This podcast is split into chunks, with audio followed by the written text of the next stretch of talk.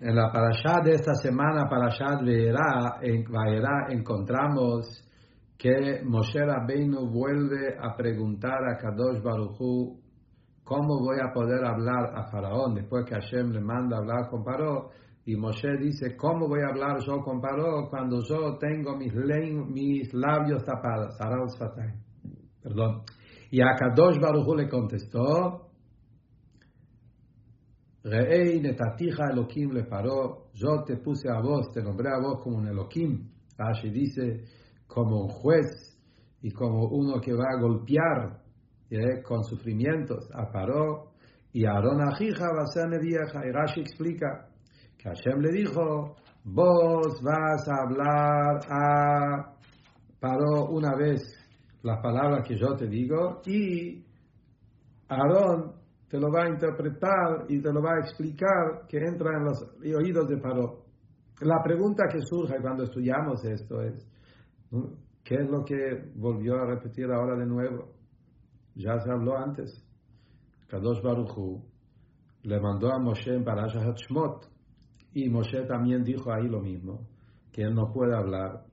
Y Hashem le dijo, te voy a mandar a Aarón, que vuelve de vuelta a Moshe Rabbeinu a quejarse de nuevo en esta parasha y Hashem le contesta la misma respuesta. ¿Qué es lo que está pasando acá? ¿Cuál es el diálogo entre Hashem y Moshe Rabbeinu cuando ya ese diálogo ya fue?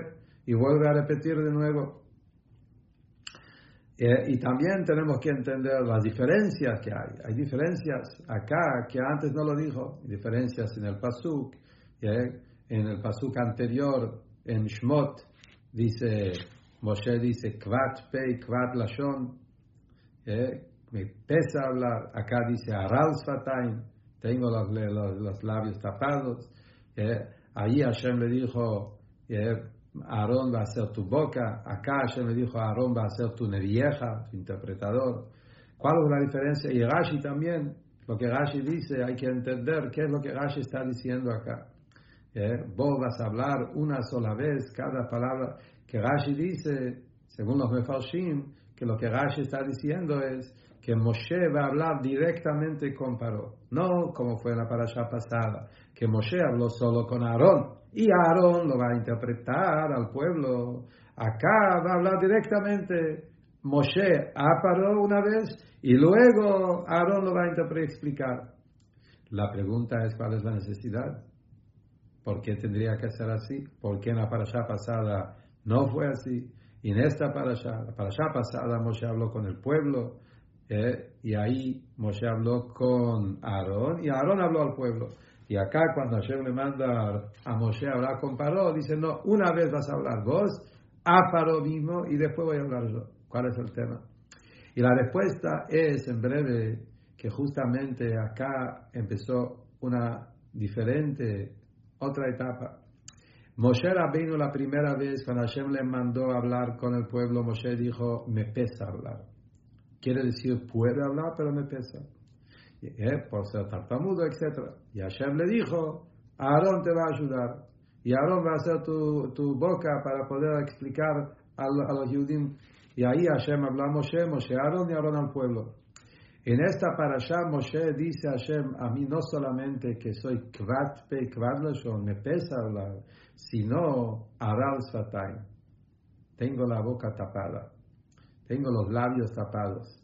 Esto ya es un nivel más bajo y más difícil en la relación de palabras. Ya no puedo hablar tapado, es más que pesa. Pesa es hablar, pero hablar difícil.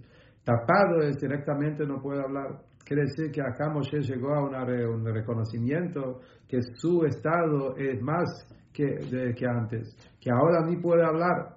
Entonces, ¿qué voy a lograr de hablar? Y acá fue el hidush que Hashem le dijo, atate dabeo, yo te estoy dando una fuerza nueva y vas a hablar, ¿sabes por qué? Porque yo voy a hablar a través de tu boca. Yo te voy a dar ahora la fuerza, porque vos sos el shaliach, por eso Rashi dice shlichut, vos vas en mi shlichut, y justamente vos estás yendo de mi shlichut y vas a hablar porque yo te voy a dar esa fuerza de hablar y vas a hablar tal cual como yo te estoy diciendo. las mismas palabras de la misma forma. Y Moshe Rabbeinu cuando llegó a Paró, su objetivo fue justamente no explicar y no transmitir palabras lindas, justamente no, hablarle duro, hablarle en hebreo, la Shona Kodesh, a Paró no entendió. La idea acá fue justamente, como acá Hashem le dio a Moshe una fuerza de romper la clipa de Paró, romper la fuerza de Paró. Por eso Hashem le dijo, vos tenés que ir solo vos, tu, tu tema, ¿cuál es tu tema? Es que vos hables, solo vos hables directo, y que hables de las palabras como lo escuchaste de mi boca, y yo te voy a dar esa fuerza, y así vas a poder romper la paró. Y recién después Aarón le va también a hacer su tarea, que es explicar y transmitir. ¿Cuál es el motivo de todo esto? Ahí estamos ya explicaciones de Hasidut, que está explicado en Hasidut que cuando la clipa es muy fuerte, el Agmará dice que no hay que pesar, no hay que meterse en lío. Y acá Faró estaba con mucha fuerza y la única forma de romper la clipa cuando está en su fuerza es a Kadosh Baruch mismo, que es el Kol Yahol, todopoderoso, él lo puede hacer. Por eso Hashem le dice a Moshe, vos no estás yendo solo. Yo, Hashem, el todopoderoso, yo te estoy dando mi fuerza y las palabras que vas a hablar van de mi lado. Vos estás representando la fuerza del Todopoderoso. Y con esa fuerza vas a poder romper el Elohim le paró. Vas a hacer el Elohim para paró de poder romper la clipa de paró y vas a hacerlo sin miedo. Y la enseñanza que eso nos enseña, una enseñanza maravillosa también para nosotros. Porque el Tanya dice la Alterebe que cada Yehudi tiene dentro de él una chispa de Moshe Rabbeinu. Cuando llega el Yetzer el Nefesh Abrahamis, el paro interior, y nos, a veces se pone muy duro el alma animal y no nos permite servir a Hashem como corresponde, dice el Tanya que a veces uno tiene que usar ese método de hablarle duro al alma animal y gritarlo con toda la fuerza. Y ese grito rompe la clipa, como el Tanya en capítulo 29 lo explica. ¿Y cómo lo podemos lograr? Por la fuerza que Hashem le dio a Moshe Rabbeinu, el Todopoderoso, que no sin miedo, cuando vos te parás firme contra tu alma animal y le hablas duro y firme, ahí lo podés también romper y lo podés hacer que se deshace y que se rompe toda la clipa. Y lo mismo también en nuestra época, que estamos en una época del final del Galut y a veces uno dice, tengo una tarea, la tarea de difundir Torah, Hasidut, difundir los manantiales de Hasidut y preparar el mundo para Mashiach pero es muy difícil, hay tanta oscuridad en el mundo y a veces hay tanta oposición en lo que estoy haciendo. ¿Cómo lo voy a lograr? Hay lugares difíciles, hay momentos difíciles. La respuesta es, es no está yendo solo. Tenemos el Moshe Rabbeinu. En cada generación hay un Moshe Rabbeinu que es el rebe de la generación.